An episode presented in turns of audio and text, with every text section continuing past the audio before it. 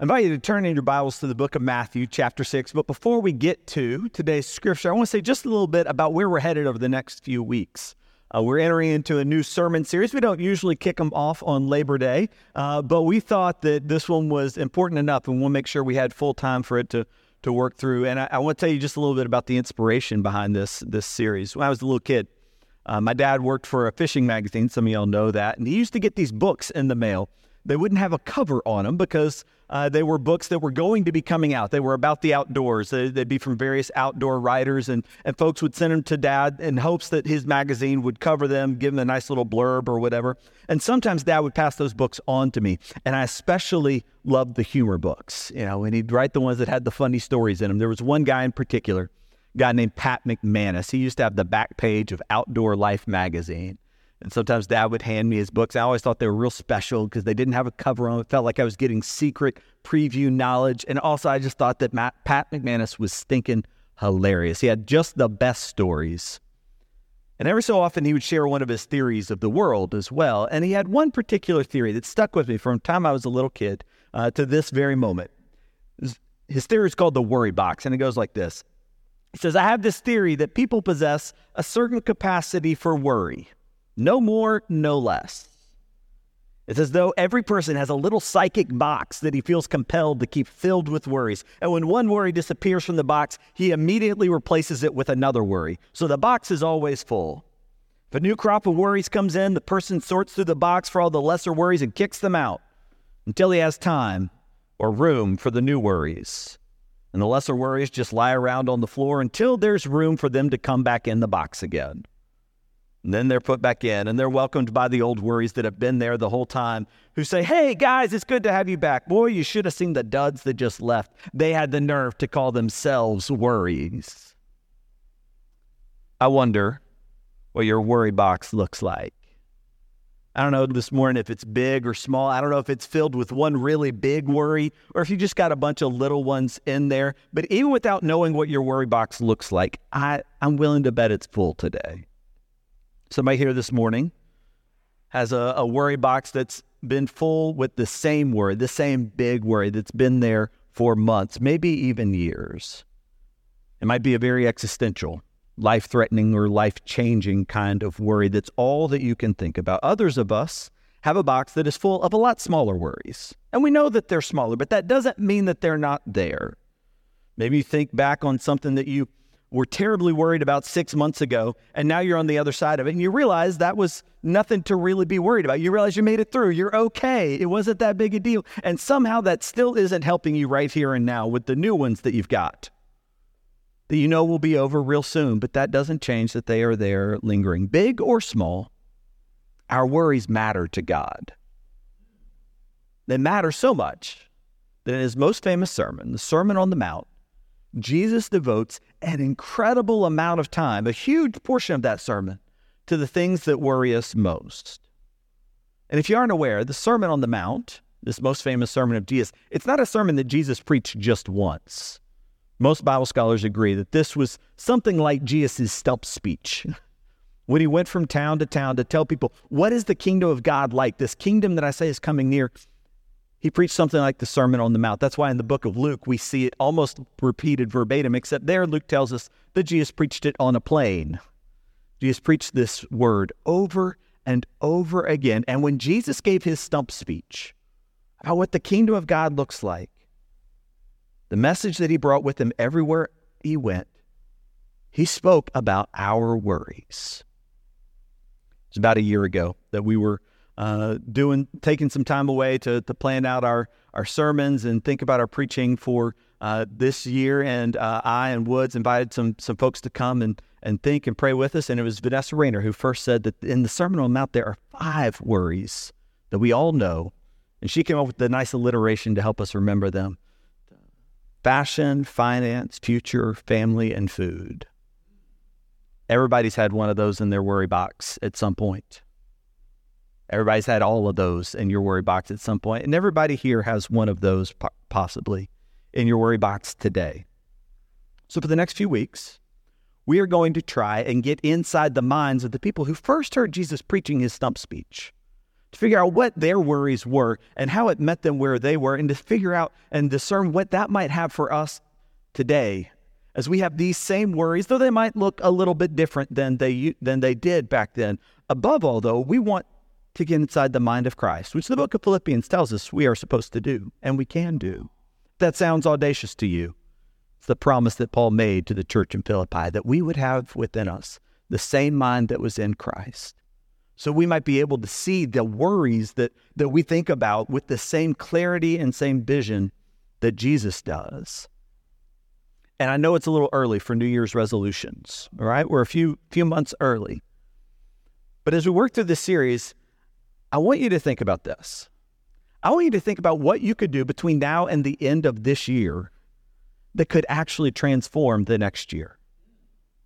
You know, we often wait until January 1st to say, oh, I want to change this. I want to address this. I want to deal with this in my life. And by then, feels like we're behind. I wonder what would happen if we spent the rest of this year picking one of these things that worries us, that plagues us, that hangs over us. And we said, all right, we're going to take all the preparation for dealing with it now. So January 1st comes and it's a clean slate. We're starting fresh, we're starting new whether it's getting our finances in order or our relationship to, to clothing, to shopping, to consumer goods, whether it's uh, our relationship to the future or something else. What if we took this time between now and the end of the year to get ready, to start all over and start anew, turn around in the year to come? I wonder how much richer our lives would be if we learned to accept these things as blessings rather than worries. Because all these things that we'll be talking about fashion, finance, future family, food, all these things they're good things. We're not going to ask you to live your life without food, right? Without family. We're not trying to eliminate these things, but we want them to be blessings rather than worries for us. I wonder what it would take for God to change your relationship to the one that causes you the most worry over the next few months. And I wonder how different your life might be if you took that time, made that preparation. We always say that our goal here at Dauphin is to make disciples who make a difference. And I cannot imagine a bigger difference that we could make in the world than if the people of this community said of folks at Dauphin Way, they are the ones who don't carry the same worries that we do. So, with that in mind, I invite you to hear from a little bit of Jesus' stump speech from the Sermon on the Mount as we share together in Matthew chapter 6. We'll pick it up in verse 28. And why do you worry about your clothes? See how the flowers of the field grow. They do not labor or spin. And I tell you that not even Solomon in all his splendor was dressed like one of these. And if that is how God cares for the clothes, the grass of the field, which is here today and tomorrow is thrown into the fire, will he not much more clothe you, you of little faith? So do not worry, saying, What shall we eat? What shall we drink? What shall we wear? For the pagans run after all these things, and your heavenly Father knows that you need them. But seek first his kingdom and his righteousness, and all these things will be given to you as well. Is the word of God for us, the people of God. Thanks be to God. Would you pray with me? Father, whether because of my words or in spite of them, may your word be spoken this morning. Whether we come with willing ears or stubborn ones, help us to hear. In the name of the Father, and the Son, and the Holy Spirit, we pray. Amen. I bet when you look at today's worry, some of us here are tempted to think that it's the least important one of all. Some of you saw in the bulletin that we're talking about fashion today, about clothing and about dressing and about how we uh, how we uh, appear, and and some of you rolled your eyes because you suspect that the only spiritual way to talk about what we wear is to not talk about it at all. Let's just not pay any attention. Let's pretend it doesn't matter. But it's funny, isn't it, how the world makes us pay attention even to the things we otherwise would never think about. I remember the first Easter, my wife Jennifer and I spent uh, and celebrated with our daughter Elsa after she had learned to walk. She was just about two years old. And we showed up to church that Sunday morning, and Elsa was in her Easter dress that her mother had worked so hard to find. It was beautiful, had all these pleats and the, this lace, and it just looked very Eastery. Elsa looked gorgeous, you can imagine. And we walked into to church, and she looked beautiful in her little dress, but Jennifer had not spent any time uh, looking for shoes to go with it because Jennifer and I are from Montgomery, Alabama. And if you don't know, there's an old custom in Montgomery. It dates back to this long dead but very influential doctor to some of the oldest families in town. Uh, he believed that children should be barefoot as much as possible. When Jennifer and I were growing up, the school that we attended did not require us to wear shoes until third grade. All right? This is just how we grew up. If you watch online worship at some of the downtown churches in Montgomery, some of the old churches, where generations have been for years and years and years. You'll see children's moment. Kids come streaming down the center aisle and they're wearing these beautiful dresses and no shoes at all. In fact, because of that, uh, even on formal occasions like graduations and weddings, it is entirely common to see people, especially brides, especially the young women, go across the stage or come down the aisle in front of God and everybody in their bare feet. So we show up at church on Easter Sunday with a two year old in bare feet, and we think nothing of it. Elsa goes toddling down the bare, barefoot down that center aisle of Brantley UMC when one of the dear older ladies of the church pulls Jennifer aside with just horror on her face. She says with utter sincerity, Jennifer, are y'all okay? Is the church taking care of you? Do you need me to buy that precious girl some shoes? Miss Terry was worried about us and about Elsa precisely because we hadn't worried about shoes that morning. She worried what it meant. And she worried not only for our finances, but for what it said about the church and what does it mean for them. It's funny how the world invites us to worry about the things that otherwise we wouldn't. And when Jesus was preaching the Sermon on the Mount, his first hearers had a lot more at stake than just respectability or how they appeared to other people. In the first century, for the overwhelming number of people, the biggest worry they had about their clothes was not about whether or not they were in tune with the latest styles. The biggest worry was about whether they would have any clothing at all. Person in the first century, with vanishingly few exceptions, the only exceptions are folks like the nobles, the kings, the very, very elite average person in the first century would have only owned three items of clothing. They would have had a loincloth and a tunic and a mantle. They'd have had one of each, and that's it. Young and old, male, female, impoverished, middle class, upper middle class, to the extent that there was such a thing, all these folks would have had only these three garments. If you were lucky, you might have had an extra tunic loincloth was there to cover one's middle and it was under the tunic so it pretty much everybody could have one of those without too much trouble. You could make it out of scrap clothing. You, you didn't need anything particularly fine or respectable for it. The tunic was like a big bed sheet. It was folded over and then sewn up the sides with just enough room left at the top for, for armholes. And for men they would typically have a wider bed sheet so that they had a little bit longer sleeves uh, the armholes would fall a little bit further down their arm and make a, a kind of long sleeve. Women typically would have a little bit shorter one. But then, the most prized item of all, the most valuable, most prized, and the most precarious item of clothing was the one that was called the mantle, or you might see it sometimes translated as the cloak.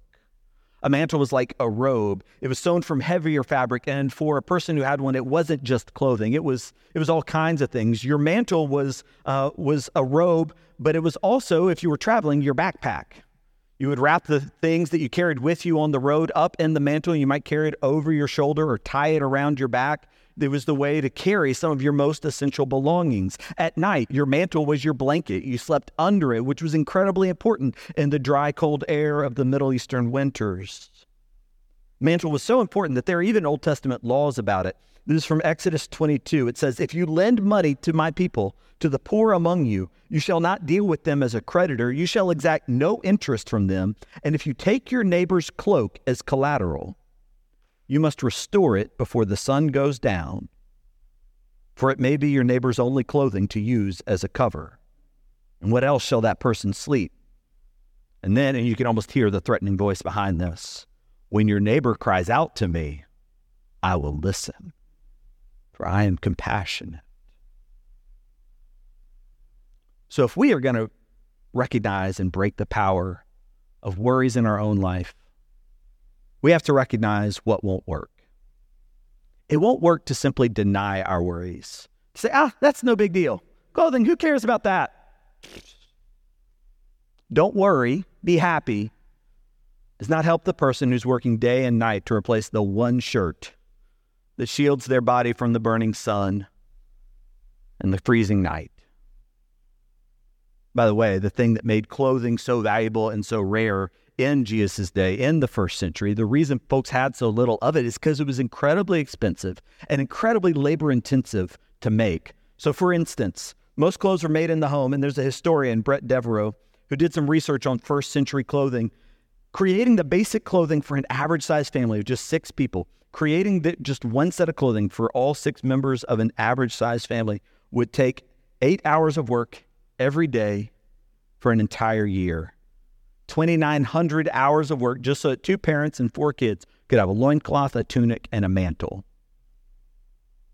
Other historians say that about 80% of that 2,900 hours was spent in spinning and taking either the wool from the sheet or the flax from the fields and turning it into a thread. Once it was in thread, it could be woven into a garment pretty easily, but it took a long time and a lot of hours just to spin the thread. Spinning thread may have been the most single, most frequently performed work task in the entire ancient world. It was a year round thing. Whether the crops were in season or out, the people of the family would be spinning, would be preparing. You could not afford not to think about where your next cloak, your next tunic, would be coming from. Because if you lost it, if it was torn, if it was destroyed, you couldn't just go out and buy a new one. And all that is to say that when Jesus says, Consider the lilies, they do not spin any threads, he's not saying, Don't sweat the small stuff. He's talking about one of the most fundamental realities and ever present tasks in the lives of the people who hear him. He's not saying clothes don't matter, who cares? Instead, he's recognizing that our most common worries are about the most important things in our lives. And at the same time, when Jesus says elsewhere in the Sermon on the Mount, if someone sues you and wants to take your shirt, give him your mantle also. He's not saying give that extra jacket that you're tired of to the open doors thrift store. I bet you won't miss it. Instead, he's saying that our freedom, our joy, depends upon having a radically different relationship to the stuff of everyday life, even to the most important things. Think about all the labor that goes into a mantle. And Jesus says, if someone sues you for your shirt, give them your mantle also. One last note about what the people of the first century would have heard when Jesus talked to them about clothing is that he's not talking about stripping away joy or beauty or wonder. Please know what Jesus did not say about the lilies of the field. He did not say, Who cares what they look like anyway? He did not say, Eh, they're drab and nobody minds. No, he says, The lilies are more beautiful than anything in Solomon's court. I don't know why, but for some reason, whenever I've read this passage from, from being a little kid, I know it says lilies, and I know that lilies are traditionally white, but for some reason, whenever I hear this passage, I think of uh, of pansies, those, those, little flowers that we see every spring that come in all kinds of different colors. Just when I hear you just talking about the the richness and the beauty of Solomon's court, I just can't help but think of all these different colors. And sure enough, I looked in in my commentaries on this passage. They said that this word lilies it can actually refer to all kinds of wildflowers, irises and anemones and tulips and gladiolas. So when Jesus is inviting us into this changed relationship with our clothing, he is not saying, well, you should want less. He's not saying that you should have less beauty in your life. He's inviting us into a kingdom of abundance, a kingdom of beauty, and a kingdom of dignity. In fact, that's one thing historians have found about first century clothing. It was incredibly labor intensive to make, but the one thing that even the poorest farmer could afford was to dye their clothing once it was made.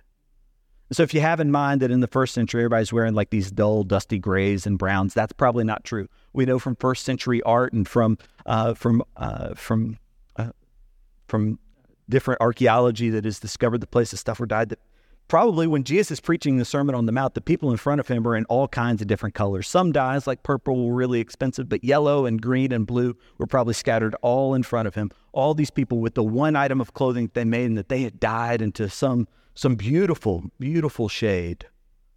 And that beauty is exactly what Jesus celebrated. Think of the lilies of the field and how God has clothed them. Our creativity, our longing for vibrancy and for beauty, that's inherited in us from a creator who made the beauty of the world around us, who made the flowers in all their jewel tones. So if Jesus' answer to worry is not about denying reality, it's not about pretending we don't need these things, and if it's not about giving up our longing for wonder and for beauty in the world, then what hope does he have for those of us who would really like to empty our worry box, who would like to think about some of the fundamentals of our everyday life without having worry.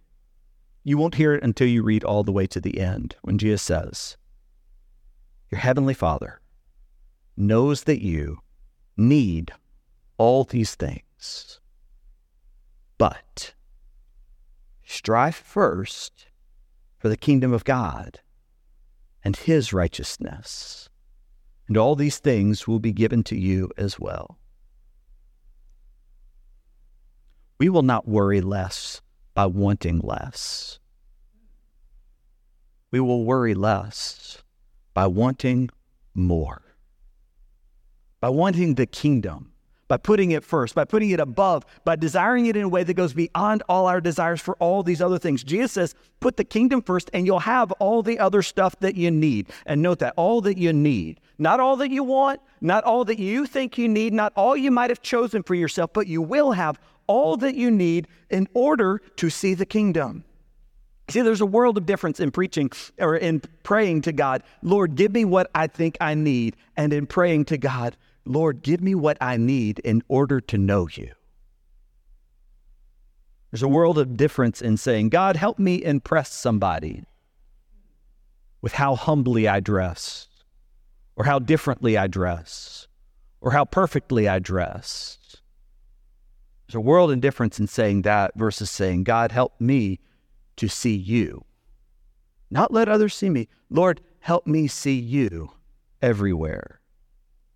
Help me see you in laughter that surrounds the guy who dresses only in novelty t shirts. Help me see you in the grace of the folks who seem so effortlessly smooth. Help me see you in the person whose clothing is the least interesting thing about them. Help me see you in the person who is so vulnerable that they can no longer hide their need for the basics of life.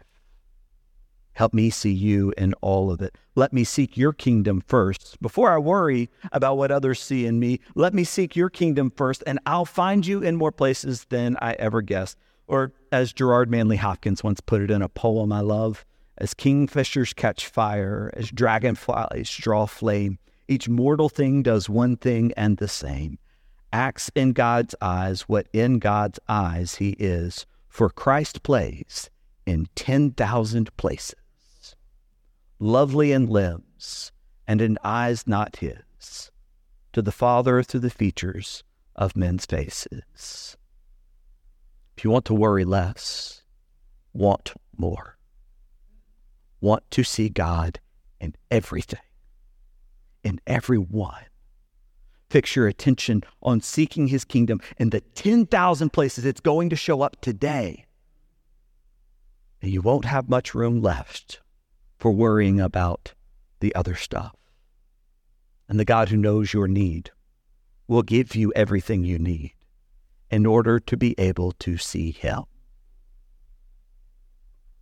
Here's the thing if you, if you learn to seek God first, to seek Him in all the ways that He dresses up and in all the guises that He shows up, I expect you'll find you have all the clothes that you need to do that.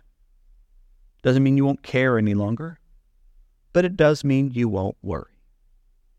When you've learned in your neighbor that their apparel and their attire is no barrier to seeing God in them, you'll see yourself differently too. As we were preparing this whole sermon series, I called my longtime friend Micah. Some of y'all know Micah. Is an ordained uh, Methodist pastor. He was at a church here in Mobile, but now he's a, a full time licensed clinical therapist. That's his full time job these days. And the big thing I wanted him to know, to know from him was how can we preach about worry without making our worriers worry that they worry too much? And Micah had a lot of things to say, and some of them we're going to share over the next few weeks. But the thing that I took away first and that I want to share with you today is this. He said, dealing with anxiety and with worry begins in the same place for everyone and everybody.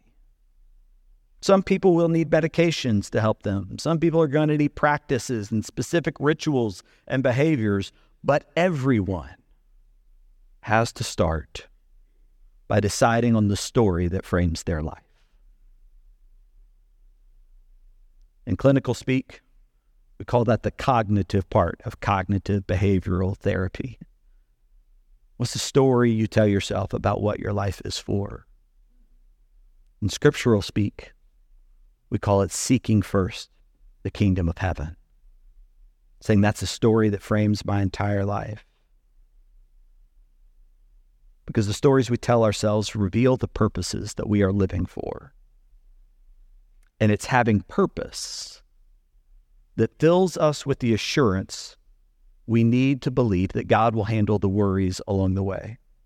When you find yourself worrying about what you will wear tomorrow, take a moment to reimagine wherever it is that you're going tomorrow. How will you walk in the room? Who will you seek out? How will you see the person who feels unseen? How will you give courage to the person who wants to be unseen, who's afraid of being seen. How will you dignify the person who's so busy making themselves seen? How will you honor them and their desire to be seen without feeding their desperation? How will you seek God's kingdom in each of them? Because you see, it turns out everybody does have a worry box and it will always be full. But if we will allow God to fill it with a purpose, a calling, a quest to find his kingdom wherever it shows up, then the worries God kicks out will find it harder and harder to get back in. And I've seen enough people chase enough purposes to know that in the end there is only one that can truly fill us. Seek first the kingdom of God and his righteousness. And all these things will be given to you as well. In the name of the Father, and the Son, and the Holy Spirit. Amen.